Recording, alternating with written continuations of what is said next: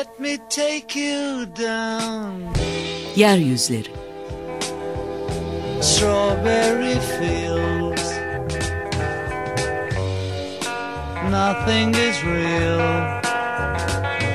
And nothing to get hung about. Strawberry fields forever. Kentin çeperi ve çeperdekiler. Let me take you down, cause I'm going to.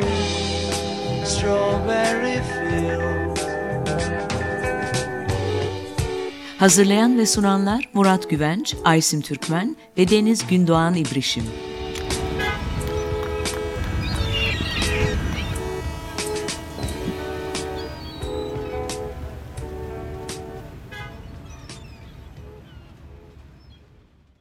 Merhaba sevgili Açık Radyo dinleyicileri.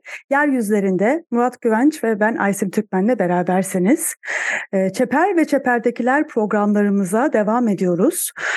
Çeper ve Çeper'dekiler programlarında ilk önce Çeper'i, Banliyö'yü, Suburbia dediğimiz, alt kent dediğimiz yeni kent kavramını tanımladık. Programlar boyunca daha da tanımlayacağımızı bu sözü verdik. Biz de e, aslında bu kavramın ne kadar geniş olduğunu sizlerle birlikte bu süreçte e, keşfediyoruz. E, bu dönem bir keşif dönemi aynı zamanda da yeni kent e, dokusunu anlama, yeni özelliklerini bu süreçte birlikte paylaşma dönemi. Çeper kavramını e, tanıttıktan sonra çeperin tarihçesine de biraz e, girdi e, Murat Güvenç. Osmanlı döneminde çeper, İstanbul'un çeperi nasıl oluştu? Banyo trendleriyle e, İstanbul'un genişlemesine sebep oldu. Bunları anlattı. Sadece e, Türkiye'de değil, Avrupa'da ve Amerika'daki suburbanization, çeperleşme, alt kentleşme e, dinamiklerine baktık. Dünyadaki çeperleşme dinamiklerinin neoliberal ekonomik yapılandırma için önemli bir altyapı oluşturduğunu burada konuştuk. Türkiye'deki son dönem çeperleşmeyi anlatan çok özel bir kitap yayınlandı bu süreçte.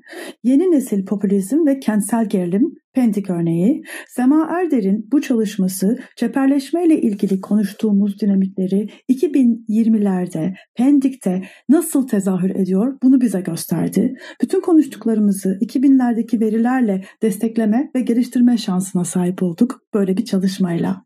E, dünyadaki e, çeperleşme e, dinamiklerinin nasıl olduğuna ve Türkiye'deki çeperleşme dinamikleriyle kıyasla nasıl olduğuna biraz baktıktan sonra e, tam e, içine girmemiş olduğumuz 1980 sonrası, 90 sonrası neoliberal ekonomik politikalarla e, şekillenen e, kentin e, çeperi nasıl oluştu? Biraz bunları konuşacağız.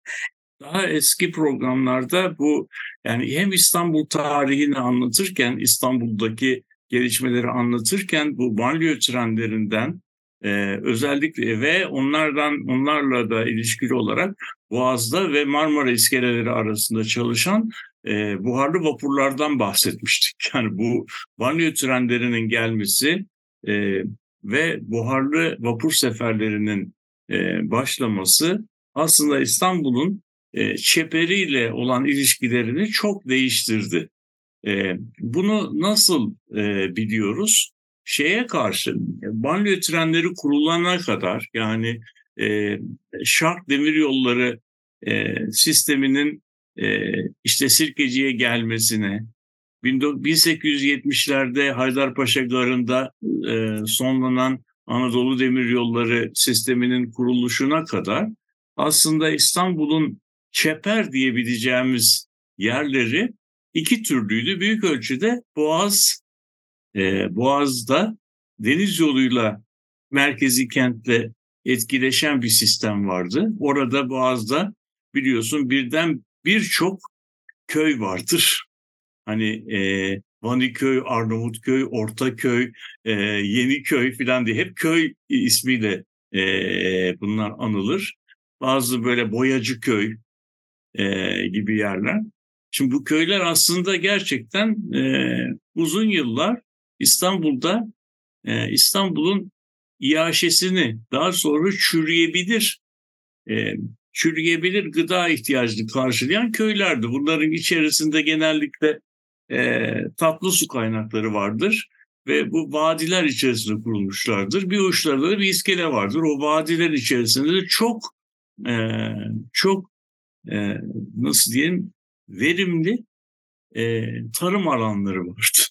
Yani birkaç kez ürün alınabilen tarım alanları. Bu tarım alanları İstanbul'a çürüyebilir gıda maddesi sağlarlardı. Çürüyebilir dediğimiz gıda maddesi yani yaş meyve ve sebze. Burada mesela İstanbul'da e, şeyler işte salatalıklar, e, çilekler, yoğurtlar, Kanlıca'nın yoğurdu işte bilmem Arnavutköy'ün çileği falan diye böyle son derece Beykoz'un Beykoz'a ait olan paça vardır. Paça. Yani lüfer vardır. Yani lüfer işte balık, balıkçılık. Yani ve bunlar işte şehirle e, sürekli ilişkiler. Bu Bizans döneminden beri şehir aslında e, tahıl ihtiyacını uzak mesafelerden çünkü İslam sağlıyor. İstanbul'un etrafında öyle bir şey yok. Geniş tarım alanı yok. Etrafında iki tane küçük yarımada var ve bu yarımadalarda da tarım yapılamıyor çünkü orası aslında İstanbul'un su kaynakları.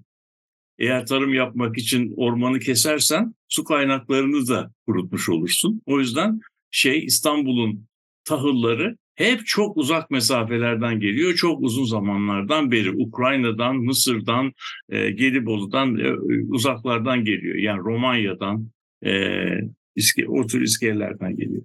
Şimdi e, Osmanlı döneminde burada e, yani 18. yüzyıldan başlayarak 17. yüzyıl sonu 18. yüzyıldan başlayarak e, İstanbul'daki seçkin sınıflar bütün Avrupa'da olduğu gibi bu boğaz köylerinde şehre kayıklarla gidilip gelinebilen bir şey kuruyorlar. Bir yerleşim sistemi kuruyorlar ve buna işte bizim yalı kültürü diyoruz. Yani burada seçkinler şey yapmaya başlıyor. Ama bu yalı kültürü 1855'lere gelindiği zaman şöyle bir şey yapıyor. Yalılarda yaşayan seçkinler e, yazın yalılarda yaşıyorlar. Ve kayıkla yani kendilerine ait olan kayıklarla birkaç tane kürekçinin çektiği kayıklarla e, şehre gidip gelebiliyorlar. Ama kış geldiği zaman bu kayıkla şehre er, erişmek çok güç oluyor ve gidemiyorlar. O zaman kışları şehirde e, tırnak içinde söylüyorum bunu Osman Nuri'den aldım. Kira köşelerinde sefil oluyorlar. Hep, ama onlar Boğaz'da yaşamak istiyorlar. Fakat kışları da şehirde kira köşelerinde sefil olarak geçiriyorlar. Ve bu duruma bir son vermek için Türkiye'de ilk kurulan şirket yani ilk kurulan kapitalist şirket aslında şirketi hayriye yani vapur işletmesi. Bu vapur işletmesini kuranlar da şeyleri, hissedarları büyük ölçüde Osmanlı e, idaresinin üst kademe bürokratları. Yani bu üst kademe bürokratları Boğaz'da vapur işletmek için bir şey alıyorlar. Bir imtiyaz alıyorlar ve bu imtiyazla artık yaz kış Boğaz iskeleleriyle İstanbul arasında bir şey başlıyor. Bir e, nasıl diyelim düzenli vapur seferleri başlıyor. Düzenli vapur seferlerinin başlamasının ardından Boğaz'da sürekli e, yaşanan bir yer haline geliyor. Yani Boğaz tıpkı Amerika'daki, İngiltere'deki e, kent çeperleri gibi içinde köyler ama bir, bir taraftan da şehirde çalışan üst kademe e, bürokratlarının, beyaz yakalıların yaşadığı böyle nasıl diyelim yerleşmeler. Yani Yeniköy'de e, Arnavutköy'de, işte Vaniköy'de, e, Beylerbeyi'nde hem e, benim diğerden beş, e, yani deminden beri söylediğimiz şeyler var. Yani şehre gıda sağlayan, çürüyebilir gıda sağlayan e, işçiler var. Ama bir taraftan da o bölgelerde yaşayan e, şeyler var. Yani üst kademe bürokratları var. Şeyde e, şart demir yollarının yapılması bu sisteme banliyö trenlerinin katılmasını sağlıyor ve banliyö trenleri aslında e, şeyle Yeşilköy, Ayastefonos'la şey arasında, Sirkeci arasında birkaç durak yaparak insanları Yeşilköy'deki e, şeye yani nasıl diyelim bir suburbia'ya götürüyor. Yeşilköy'ün geleneksel şeyi e, böyle bir suburbia. Bu demin söylediğim vapur sisteminin kurulması beraber şirketi e, Hayriye'ye benzer bir ikinci e, şirket kuruyorlar. O şirkette Boğaz'da değil de Marmara iskeleleri arasında çalışma imtiyazına sahip. Buna da mahsuse şirketi deniyor.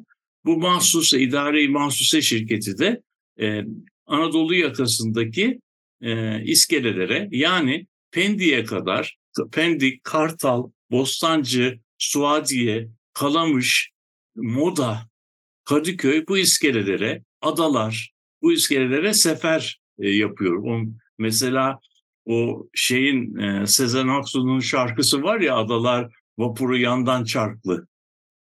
İşte o Adalar Vapuru yandan çarklı işte bu mahsusenin bir vapuru. Yani o e, yandan çarklı bir vapurla insanları şeye götürüyor. Şimdi Kadıköy tabii açısından bakıldığı zaman Kadıköy eskiden Üsküdar'ın e, gölgesinde bir küçük yerleşme iken ve bağlık bahçelik bir yer iken bir e, Haydarpaşa'da kurulan şey e, tren istasyonu kendi vapur iskelesi ve belki de daha da önemlisi tren istasyonunun önünde e, kendisini Rodos'tan koruyan mendireği sayesinde bir çeşit boğazın uzantısı haline geliyor. O mendirek Kadıköy'ü Rodos'tan koruyarak aslında İstanbul yani bir çeşit boğazın Marmara Denizi'ndeki e, uzantısı haline geliyor. Yılın bir iki, bir iki günü değerlendirme dışı bırakılırsa Kadıköy'e gitmek vapurla en az şey kadar e, Boğaz'da bir yere gitmek kadar kolay. Çünkü Boğaz'da bir yere git, Boğaz'ın en önemli özelliği çok dar bir geçit olduğu için hiçbir zaman bu şeylerden, Rodoslardan, Poyrazlardan etkilenmiyor. Anlatabildim mi? Orada hiç dalgalar, kıyametler kopmuyor. Bunlar yapılınca ve özellikle de Pera yangınından sonra artık İngiliz Levantenler, büyük aile, aileler e, şey e, İstanbul'un yangın tehlikesi çok yüksek Beyoğlu kesiminde yaşamak yerinde batıdaki benzerleri gibi Moda'ya, Kadıköy'e, Yel Değirmeni'ne e, şey yapıyorlar, e, geliyorlar. Yel Değirmeni de aslında şeyden e, büyük ölçüde e, bir e, Musevi e, mahallesi. Bunlar Anadolu Demiryolu şirketinde çalışan e, beyaz yakalılar, mühendisler, teknisyenler. Bir de o bölgeye şeyden Kuzguncuk yangınından gelen şeyler geliyor. E, yani yangın e, yangın e, felaket zedeleri. Buna harik harik zedegen deniyor. Yani yangın felaketinden gelenler.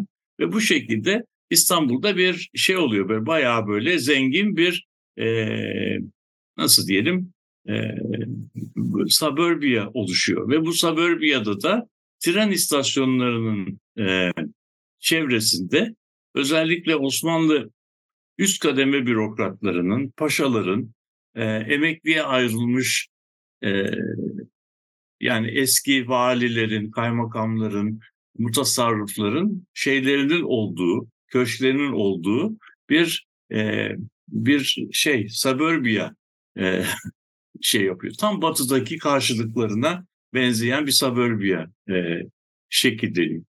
Bu eğer hiçbir şey olmamış olsaydı, Osmanlı İmparatorluğu yıkılmamış olsaydı bu sistem belki daha da e kendini geliştirerek devam edecekti. Ama İstanbul'un kendine göre bazı özellikleri var. İstanbul tarihinin e, şeyi böyle ele gelmez e, de, e, şeylerinden bir tanesi. Birinci Dünya Savaşı'ndan sonra Osmanlı Devleti yıkılıyor. Cumhuriyet'in kurulmasıyla beraber İstanbul büyük bir e, darbe oluyor, iktisadi darbe alıyor ve bu artık şeyleri, buradaki konakları ve o konak yaşantısını Osmanlı döneminde olduğu gibi ayakta tutmak mümkün olmuyor ve o şey Cumhuriyet kurulduğunda artık e, iktisadın e, ve devlet yönetiminin ağırlık merkezi İstanbul'dan büyük ölçüde Ankara'ya kayıyor. Yani bakanlıklar Ankara'ya taşınıyor. E, yabancılar, e, kor diplomatik Ankara'ya taşınıyor. İstanbul'da kalan bu suburbia dediğimiz şey, yani bu şeydeki modadaki Erenköy'deki e, köşkler ise e, artık kendilerini ayakta tutacak, gelişecek kadar zengin gelir sahipleri e, zengin gelirlere sahip değiller. Demografik değişimle beraber bu köşk sakinleri süreç içinde mülksüzleşiyorlar. Mülksüzleşiyorlar ve bu mülklerin, bu büyük köşklerin çok geniş arazilerini parselleyip 1930'lu 40'lı yıllarda küçük parseller halinde satıp bir e, şey yeni bir e, şey haline getiriyorlar. Yeni bir e, nasıl diyelim suburbiye yeni bir anlam kazandırıyorlar. Artık Kadıköy mesela böyle üst kademe bürokratlarının büyük e, malikanelerinin olduğu e, bir bölge olmaktan çıkıyor. Malikane yerinde kalıyor. Fakat malikane arazisinde yeni bir sokak dokusu. O sokakta çok daha küçük e, parseller ve 1930'ların 40'ların başındaki e, bizim Türk mimarlık tarihinde kübik mimari e, denildiği denilen yani bireysel e, konutlar yaptırılıyor. Bu konutlar aslında küçük, son derece mütevazi, bahçe, e, dar bir parsele e, bakan, ön tarafında küçük bir e, nasıl süs bahçesi, arka tarafında ise sebze meyve yetiştirilen e, bahçelerin olduğu bir e, yerleşim dokusu ortaya çıkıyor. Burada aile evleri, bunlar bir veya iki katlı aile evlerinden oluşuyor. Yani suburbia 1900 yani Osmanlı döneminin suburbiyası Cumhuriyet'in ilk döneminde böyle bir müstakil evler şeklinde bir şekil değiştiriyor. Ama bu dönemde 1925-45 döneminde İstanbul bu başkentlik fonksiyonu yitirmesi nedeniyle artık şey olmuyor. Yani eski ihtişamına sahip değil. O şeyin Orhan Pamuk'un Nefis kitabındaki hüzün e, kavramı, sık sık güne gelen hüzün kavramı artık şehir eski ihtişamında değil. Geçmişteki ihtişamının birazcık gölgesinde yaşayan bir kent gibi bir şey. 1940'lara gelindiği zaman Batı'da ne oluyor, bizde ne oluyor? İkisini paralel anlatmak istiyorum. 1940'larda yani bu bizim suburbia daha çok küçük e, mütevazi orta gelirli insanların e, ev yaptıkları yer halinde gelişirken şeyde batıda suburbia, suburban hayat aslında e, geçmişten geldiği gibi hala üst kademe e, bürokratlarının kentin çeperinde yaşamayı finanse edebilecek güçteki e, zengin katmanların oturduğu bir bölge haline e, geliyor. Şimdi harbin sonu, İkinci Dünya Harbi'nin sonu bizim Türkiye'deki yapıyla batıdaki yapının birbirinden tam anlamıyla kop kopmasına sebep oluyor. Çünkü batı ülkelerinde özellikle Amerika'da ve İngiltere'de e, şey İkinci Dünya Savaşı bittikten sonra bütün harp dönemini e, harp ekonomisi içinde e, gelişmiş olan ekonomileri ayakta tutabilmek için yeni iktisadi politikalar uygulamaya başlıyorlar. Ki bu neoliberalizmin tam tersi olan işte şey refah devleti e, uygulamaları. Bu refah devleti uygulamalarında genellikle e, çalışanlara e, aile ücreti denen bir ücret ödeniyor. Yani ailenin bir tane şeyi var, e, nasıl diyelim, gelir kaynağı var. E, erkek e, şey, aile reisi çalışıyor. Kadından beklenen e, şeyle e, yani aileyi yetiştirmek, bir çeşit ev kadınlığı olarak şey olması. O çocuklara bakıyor ve şey yapıyor. Bu durumda ucuz kredi e, veriyorlar ve e, harp içinde e, biraz birikim yapmış olan ve gelişen ekonominin e, bu gelişmesinden yararlanan beyaz yakalılar hızla e, 1930'ların 40'ların merkezi kentlerini terk ederek yeni yapılan e, ha, ha, karayolu e, sistemini ve e, giderek yaygınlaşan özel araç sahipliğinin verdiği şeyle hızla bütün Amerikan e, landscape'ini bir geniş suburban e, alana çeviriyorlar. Bu alanındaki yaşantı da bu ailenin ekmek kazanan reisi her gün suburbia'daki yerinden çıkıp evinden çıkıp şehir merkezindeki iş yerine downtown'a gidiyor. Anne ise çocuklarını şey yapıyor, e, okula uğurluyor ve aslında hiçbir şeyin olmadığı bu suburban landscape'de can sıkıntısından patlıyor. Bunun bin tane e, bence en e, şey, en e, belirgin ve en tipik, ikonik e, göstergelerinden bir tanesi Rock Hudson'la Doris Day'in 1960'larda çok moda olan 60'ların başında suburban komik böyle şeyleri e, nasıl Hollywood komedileri şey e, adam e, arabasına binip gidiyor e, işte çocuklar okula gidiyorlar hanımefendi de evde can sıkıntısından patlıyor böyle bir şey var. Bu aslında Keynesyen ekonomideki suburbia ve şehirler ama bu bu durumda suburban hayatı, iktisat son derece e, teşvik ediyor bunun yaygınlaşmasını. Çünkü suburban hayat yaygınlaştıkça e, otomobil sahipliği artıyor. Otomobil sahipliği artması için her yere yol yapıyorlar, yeni altyapı yatırımları yapılıyor ve şey suburban e, yaşam aslında ekonominin, Amerikan ekonomisinin nesi oluyor? Bir çeşit e, e, motoru haline geliyor. Türkiye'ye geldiğimizde bunun tamamen zıttını görüyoruz.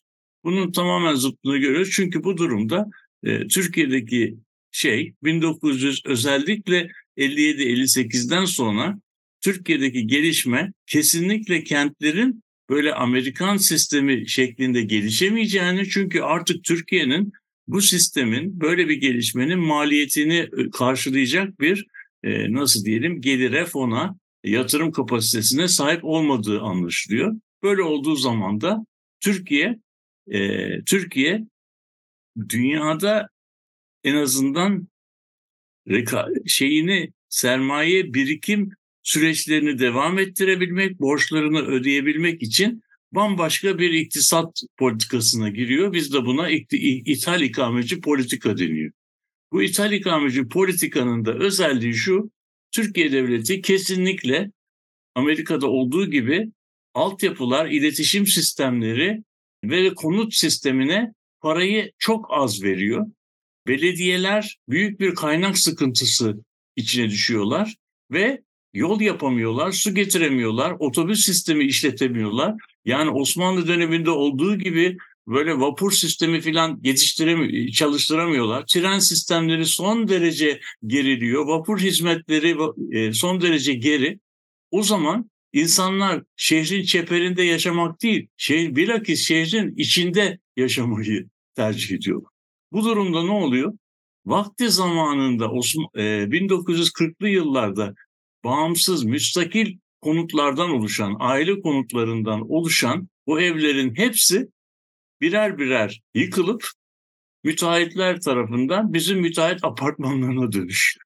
Anlatabiliyor muyum? Yani orta sınıflar çeperde yaşamadıkları zaman geçmiş zamanda şekillenmiş olan yani mülksüzleş, mülksüzleşen aristokratların arazilerine kurulmuş olan o e, mütevazi evleri yıkıp oraya bizim şu anda müteahhit apartmanı dediğimiz 4 katlı 5 katlı her katında 4 daire olan toplam 16 dairelik evleri yapıyor. Bu sistemde bulunamayan yeni e, gelenler ise, kente yeni gelenler ise e, bunun uzağındaki e, gece konduyu yapıyor. Yani gece kondu aslında kente e, yeni gelen, kırdan kopuk gelen hanelerin aslında yeni bir yaşama başlamak için e, tuttukları köprü başları gibi e, düşünülebilir. Bu tabii Amerika'daki e, slum kelimesinin slum'ın e, nasıl diyelim hakim olduğu his e, yapısından tamamen farklı bir şey gece kondu. Slum dediğimiz şeyde aslında umutsuzluk, anksiyete, e, e, nasıl diyelim mutsuzluk, hüzün hakimken gece kondu e, yeni bir hayata başlamanın bütün şeyini gösteriyor, dinamizmini gösteriyor. Onun için Amerikan literatüründe gece konduya e, gece kondu gibi denildiği gibi slums of hope, umutlu e, umut slamları, umut dolu slamlar da denir. Bu umut dolu yani bu umut slamları yani aslında bir çeşit nasıl diyelim aktivizm alanları. Burada yaşayanlar e, ne yapıyorlar? Kendi güçleriyle, e, pazarlık güçleriyle, şeyle efendim e, yerel yönetim yöneticilerle e, pazarlık ediyorlar ve kendi mahallelerinin e, şeyini nasıl diyelim yaşam standartını otobüs olsun, e, okul olsun, e, işte bilmem e, su olsun, kanalizasyon olsun bu sistemleri tedricen e, şey yapıyorlar, iyileştiriyorlar. Fakat Amerika'dakinden tamamen farklı bir şey. Bu e, 50 ila 80 arasındaki Türk şehirlerinin en büyük şeylerinden bir tanesi, ayırt edici e, göstergelerinden bir tanesi iki tane farklı konusunun biçimi var. Birisi gece kondu, öbürü de e, şey e, müteahhit eliyle apartmanlaşma. Burada toplu konut diye bir şey hemen hemen hiç yok. Çünkü toplu konutun yapılabilmesi için e, ucuz ve servisli arsa lazım. Büyük arsa e, şey lazım.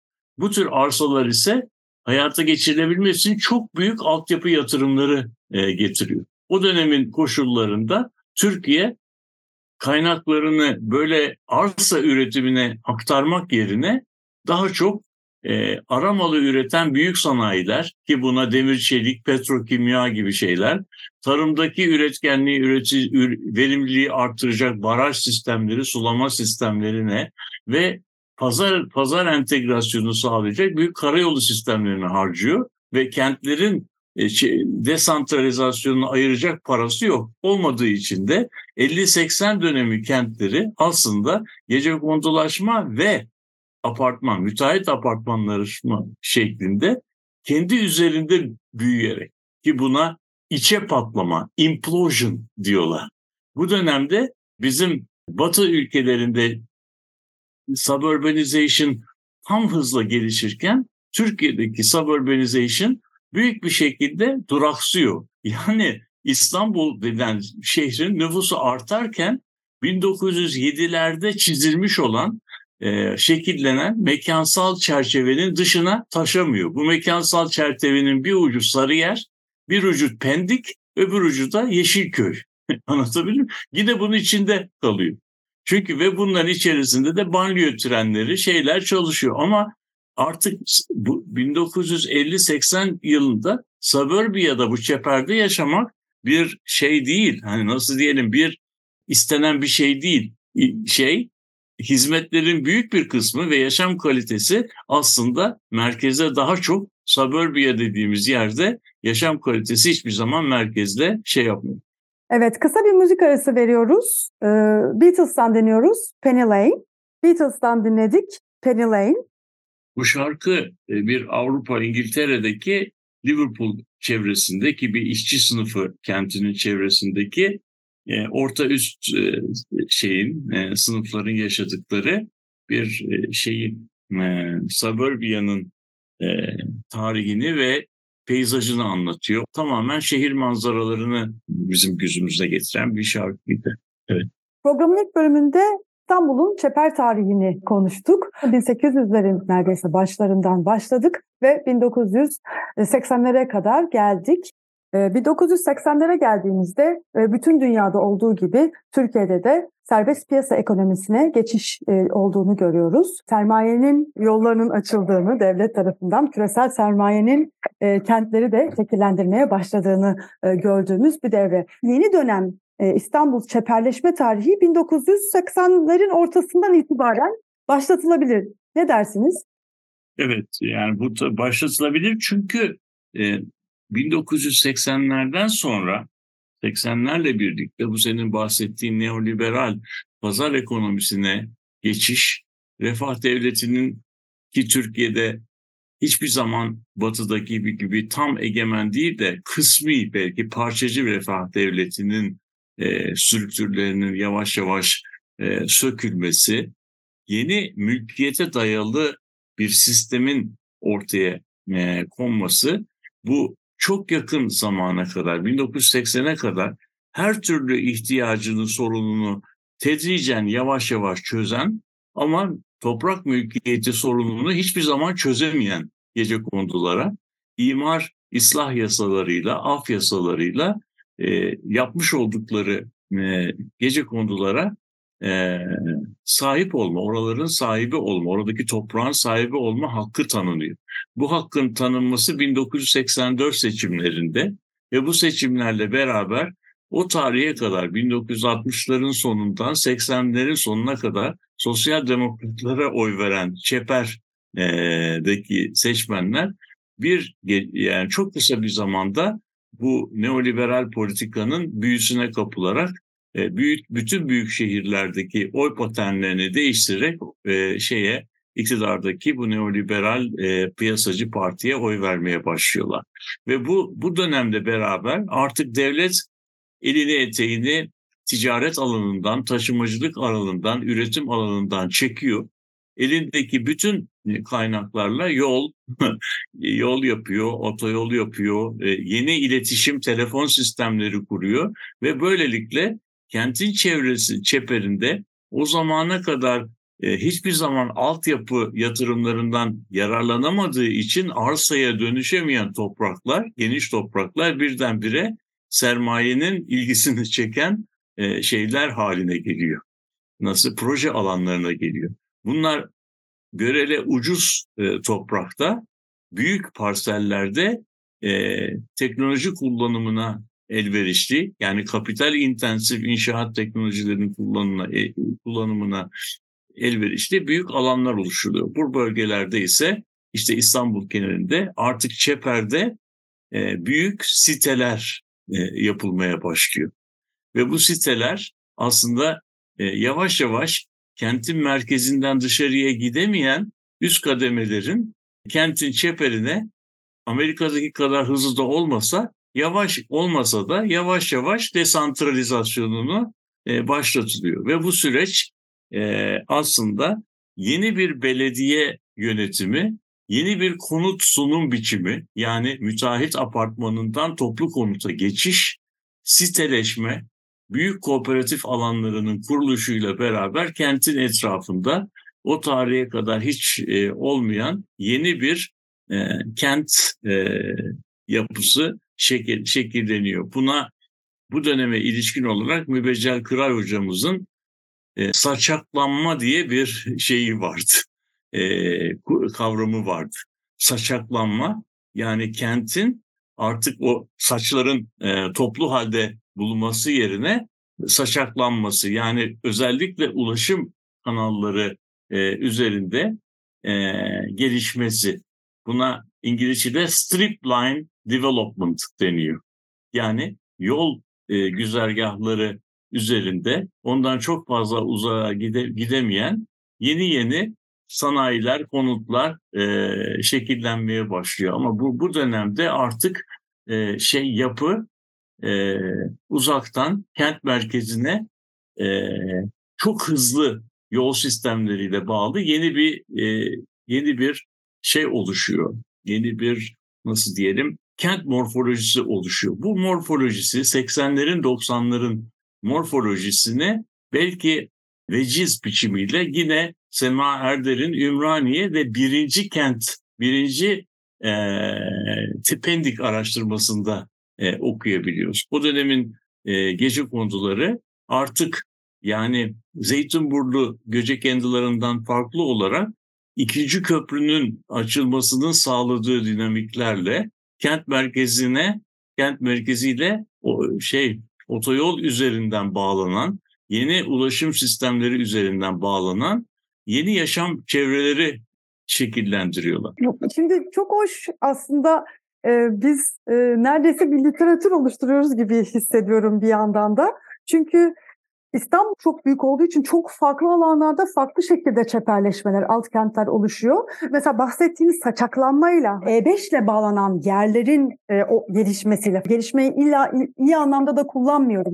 Farklı şekilde yapılanmasıyla birlikte bir yandan da e, kent çeperinde bulunan büyük arazilerin e, büyük şirketler aracılığıyla büyük parçalar halinde imara açılmasından da bahsediyoruz. Mesela Göktürk, mesela Kemerburgaz, mesela Çekmeköy gibi. Yani bir de böyle bir şey var ve buralarda başka türlü bir şekilde yani buralarda da gene gece gondular var ama buraların dinamikleri ilk defa mesela Göktürk'e e, sermaye sahipleri helikopterlerle geliyorlar ve büyük araziler arıyorlar. Hani bunu e, Orhan Esen anlatmıştı mesela. E, bir anda kaldırılacak o büyük araziler üzerine kemer country kuruyorlar. E, gene Çekmeköy'de de böyle yerlere bakıyorlar. Buralarda da aslında gene e, orada yaşayan işçi sınıfı e, var. Dudullu'da mesela çalışan işçilerin bir kısmı gene Çekmeköy'de de gece konularda oturuyor ama buradaki şey demin bahsettiğim saçaklanmadan sanki farklı değil mi? Ümraniye ile farklı değil mi? Yani belki bugün Artık, benziyor ama o dönemlerde farklı. İşte o senin bahsettiğin süreç e, Türkiye'de artık site dediğimiz şeyin çeperde sitelerin görünmesi ve giderek bunların e, kapalı yerleşmelere yani gated komünitelere e, dönüşen e, bir yeni bir site e, çeper sakininin ortaya çıkması. Yani Göktürk dediğin yerde Çekmeköy dediğin yerde iki çeşit e, sakin var. Bir tanesi oranın eski sakinleri, eski Çekmeköylüler. Bir de Çekmeköy'e, Kurtköy'e yeni gelip o sitelerde e, yaşamaya başlayan yeni sakinler. Yeni sakinler ise aslında e, girişi kontrollü olan e, yerlerde yaşıyorlar, sitelerde yaşıyorlar. Oralara girmek büyük ölçüde aslında giriş kapısından bir şey almayı yani izin almaya gerektiriyor. Ve bu bu aslında e, yeni bir yeni bir yaşam tarzının yavaş yavaş şekillenmesi. Bu hikaye aslında batıdan çok küresel güneyde karşımıza çıkan bir süreç. Yani küresel süreç, küresel güneydeki neoliberal kent yapılarında buna benzer şeyler görüyoruz. Hindistan'da olsun, Pakistan'da olsun, e, Güney Amerika kentlerinde olsun, Brezilya'da olsun buna benzer böyle şey kapalı yerleşmeler, sıkıcı korunan kapalı yerleşmeler onun hemen bitişiğinde çok e, farklı, çok düşük gelir gruplarının oturduğu bölgeler ve gerilimli böyle birlikte birliktelikler e, doğuyor.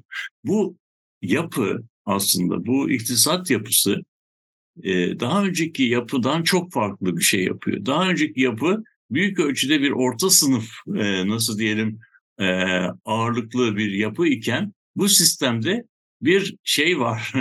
bir üst kattakiler var. Bir de geniş bir e, aslında çalışan fakat gelirleri hiçbir zaman e, şey kadar, o refah devletinde olduğu kadar yüksek olmayan gelir dağılımının giderek bozulduğu toplumlar haline geliyor. Bunun içerisinde Amerika'da böyle, İngiltere'de böyle. Yani onların altın çağları aslında e, mavi yakalılar, beyaz yakalılar, refah devletinde çalışan hane halklarının gelirleri, medyan gelirleri bu sistemde geriliyor. Buna mukabil e, tepedekiler yani o üst yönetici sınıfın gelirleri inanılmaz derecede artıyor. Bunun e, şeylerini, bunun karşılıklarını bizim Türkiye'de, e, Türkiye kentinin çeperlerinde de giderek e, görmeye başlıyor. Zaten e, hala Gecekondu Mahallesi olarak aslında devam ediyor. Yani 80'lerde 90'larda bir anda her şey dönüşmüyor. Hatta hala günümüze evet. kadar kentsel dönüşüm denilen şey esas bu Gecekondu mahallelerinde yaşanıyor. Ancak ne görüyoruz 80'lerde 90'larda? 2000'lerde özellikle gece kondu mahallesi kavramı kal, kalmıyor. Varoş denmeye başlıyor.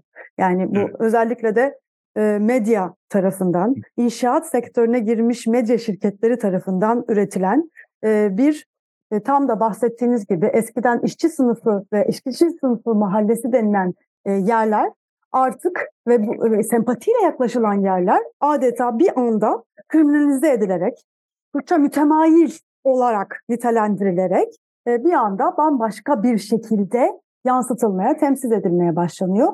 E, sanki daha önce aynı yerlerde birlikte yaşamıyorlarmış gibi bir yandan e, bir kısım sitelerin içine çekilirken diğer taraf varoş olarak nitelendirilen bir şekilde temsil edilmeye başlanıyor. Yani tam da bunu da aslında burada e, bu programda e, konuşmuştuk. E, yani tam da dediğiniz gibi artık bildiğimiz çeper e, çok ayrışmış bir şekilde var olmaya e, başlıyor. E, bir, yani biz tamamen aslında konut anlamında bu şeye baktık ama bu e, yeni çeperde yeni ekonominin kendisini gösterdiğini görüyoruz. Mesela güvenlik sektörü burada e, var oluyor. Okay. Gayrimenkul sektörü burada var oluyor. İnternet teknolojileri burada var oluyor. Bugün Zulu'ya gittiğiniz zaman e, çok az fabrika e, üretim yapıyor. Artık orada bilgi teknolojileri var. Çeper'deki eski sanayi de bir anda tabii ki kalkmıyor ama parçaları kalıyor. Esas ekonomi başka şekilde dönmeye başlıyor. Yani evet giderek bütün metropol içerisinde mavi yakalıların ağırlığı azalırken beyaz yakalıların ağırlığı hemen her yerde artmaya başlıyor. Yani şey şey neoliberal ekonomiye geçiş aslında e, yaygınlaşan bir servis ve kişisel servis ekonomisi. Yani binlerce kişi, binlerce kişi güvenlik sektöründe, işte şey sektöründe, dağıtım sektöründe motokuryelik mesela bir muazzam bir iş haline geliyor. İşte evlere yemek e, sağlayan e, sistem bir şey oluyor. E, internet üzerinden e, alışveriş yapan, e, alışverişe izin veren ve hatta şehirdeki e, kira filan ödemedikleri için şehir merkezindeki perakendecilerden daha düşük fiyatlar sunabilen büyük lojistik sistemleri kurulmaya başlanıyor. Kenarında e, şey e, büyük e, süpermarketler ve böyle e, etrafında e, alışveriş mekanları kurulmaya başlıyor. Süpermarketler alışveriş mekanları sağlamanın yanı sıra aynı zamanda çevrelerindeki halka kontrollü bir kamusal alan üretmeye başlıyorlar. İnsanlar süpermarkete e, süpermarkete alışveriş için gittikleri gibi ailecek hafta sonlarını geliştirmek, oralarda zaman geçirmek, eğlenmek açısından şey yapıyorlar. Yani e, sonunda aslında bugün kent e, araştırmaları alanında bizim çok da kuramsal olarak neye benzediğini bilemediğimiz, eski kentle benzemeyen ama kırda olmayan bir çeper kentleşme, edge city formasyon. Yani kentin çeperinde çok merkezli, polisentrik, çok merkezli, polisentrik yepyeni iletişim bir e, toplumsal ağ oluşuyor. Bu ağda ağırlıklı akımlar eskiden olduğu gibi çeperden merkeze değil, çeperin kendi içinde. Hani sonunda e, işte bilmem e, Pendik'te oturan bir adam Gebze'de çalışıyor. Gebze'de oturan bir yaşayan bir sakin İstanbul'da Kurtköy'de çalışıyor ve sonunda Çeper'in kendi içinde metropoliten merkeze hemen hemen hiç uğramayan yep, yepyeni ilişki sistemleri e, oluşuyor. Bahsettiğimiz sanayi mekanları, sanayi imkanları başka bir tür ekonomiye evrildikçe burada çalışan işçiler ve bunların çocukları artık burada çalışamaz hale gelince fazla nüfus olmaya başlıyor. Servis ekonomileri içinde iş bulanlar, iş verilenler ya da oradaki çok az maaşa tamam diyenler bunun parçası oluyor ama tümü bunun parçası artık olmuyor. Yani 60'larda 70'lerdeki gibi bütün nüfusu kapsayabilecek bir e, imkan sunulmuyor. Dolayısıyla bir kısım e, bu genç özellikle erkek atık diye düşünülen nüfus da gitgide enformal bir e, hayata doğru sürükleniyor. Yani kriminalleştiriliyor bir yandan da. Çünkü artık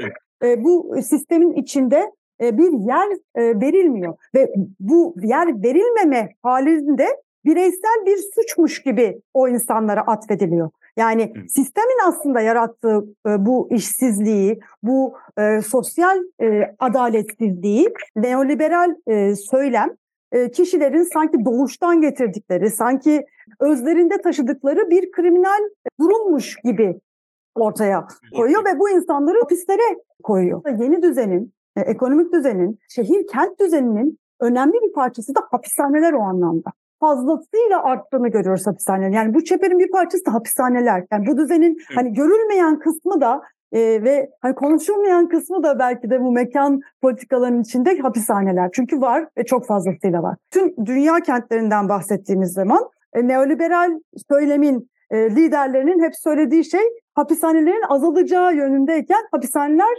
kat kat artıyor bütün bu dönemde. Tam bu noktada bir şey daha eklemek istiyorum. Sizin bahsettiğiniz bu polisentrik kent yani paramparça aslında bir kent. Çeperden çepere ilişkilendirilmiş kentte e, hem e, muhalif olabilecek kesimlerin bu şekilde kriminalleştirilmesi hem de birbirinden kopuklaştırılması yani ne olursa olsun metropol dediğimiz şeyde yani e, bildiğimiz o modern kentte bir araya gelme, kamusal olarak birlikte faaliyette bulunma, sosyal olma, ve kamusal alanlarda fikirleri tartışma imkanları gitgide ortadan kalktığı için muhalefet oluşma dinamiği de çok azalıyor. Ya böyle bir kentte politize olmak çok zor. Aslında insanlar e, aynı aynı şekilde atomize oluyorlar, pülverize oluyorlar ve de e, bir e, komünite eskiden e, bizim aşina olduğumuz e, bir yere ait olma duygusu e, kalkıyor ve e, atomize olan insanların bir çeşit varoluş e, mücadelelerine dönüşüyor. Bu da bize yani gençlerin yani Amerika'da mesela bu, bu sürecin yaptığı şeylerden bir tanesi yani bu bu tür yerlerde yaşayan e, genç kızların bu toplumda nasıl diyelim evlenmeden anne olmaları. Şeylerin ise olan çocukların ise, ise küçük e, suçlardan bir sabıka kayıtlı kayıtlarının oluşması. Bu küçük sabıka kaydı ve evlenmeden anne olma süreçleri bu insanları e, artık emek pazarında kendi yaşıtlarıyla e, şey e, rekabet edemez hale getiriyor ve sonunda bunun kendi kendini şey yapan, kendi kendini besleyen ve de çözümü kolay olmayan sosyal e, politikalara sebep oluyor ki bu sadece Türkiye'de özgü değil. Bizim mesela arkadaşımız Fransa'daki e, banliyölerin öyküsünü anlattığı zaman Fransa'daki banliyöler Amerikan tipi bir suburbia değil. Orada aslında e, orada şeyler yaşıyor yani e, nasıl diyelim çalışan sınıflar ve onların öğrenci e, onların e, genç hane halkları şey yapıyor. Or, oradaki e, Fransız çalışan sınıflar o bölgeleri terk ediyor. Onların yerine hep göçmenler e, yoğunlaşıyor ve göçmenlerin çocukları da aslında hem o topluma entegre olamıyorlar hem de ailelerinden kopuyorlar hem de e, toplum bölemesine e, büyük bir parçalanma eğilimine giriyor. Bunun nasıl yani bu toplumun nasıl stabilize edilebileceği ve nasıl yeni baştan bir e, nasıl diyelim bizlik, komünitelik e, duygusu e, yaratılabileceği, burada nasıl yeni e, rol modellerin e, kurulabileceği, e, yeni teknolojiler altında çok kolay değil. Yani şeyin müzik, estetik, rol model bunların hepsi e, anlamını değiştiriyor. Özellikle de e, şey fiziksel e, yakınlığa e, ve mahalle arkadaşlığına alternatif olarak işte sosyal medyada kurulan topluluklar, onların geliştirdikleri diller, orada oluşan e, şeyler, e, nasıl diyeyim, rol modeller önem kazanıyor. Ve burada aslında e, bizim daha eskiden hiç tanık olmadığımız, aşina olmadığımız için de nasıl e, müdahale edileceğini bilmediğimiz yepyeni oluşumlar var.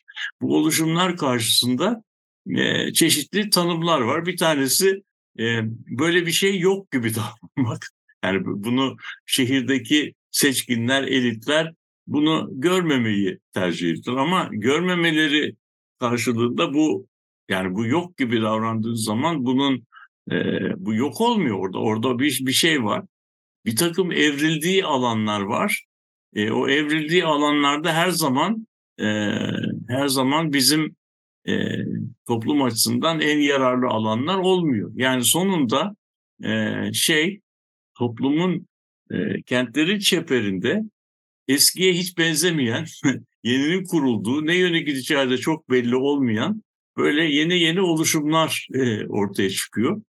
Bunun tabii çok derinlemesine ve çok ciddi olarak çalışılması e, gerekir. Sanatçılar bunu e, bilim adamlarından bence çok daha önce keşfediyorlar bu tür e, süreçlerin nasıl e, yeni şekiller aldığını. Ama önümüzde e, yani İstanbul'u anlamak için şehir merkezinde değil bu çeper dinamiklerini e, çalışmak, oralardaki yeni oluşumları e, ortaya çıkarmak lazım. İşte bu açıdan bizim daha önce tartıştığımız Sema Hanım'ın bu yeni pendik çalışması da bu bakımdan çok öncü ve çığır açıcı bir çalışma gibi gözüküyor. Bunun tabii sayılarının çok daha fazla artması başka yerlerde de tekrarlanması gerekiyor.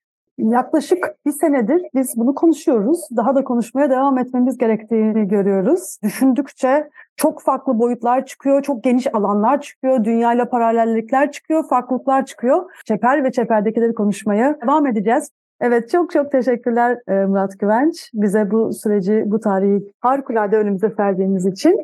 Bu haftalık da bu kadar diyoruz. İyi haftalar.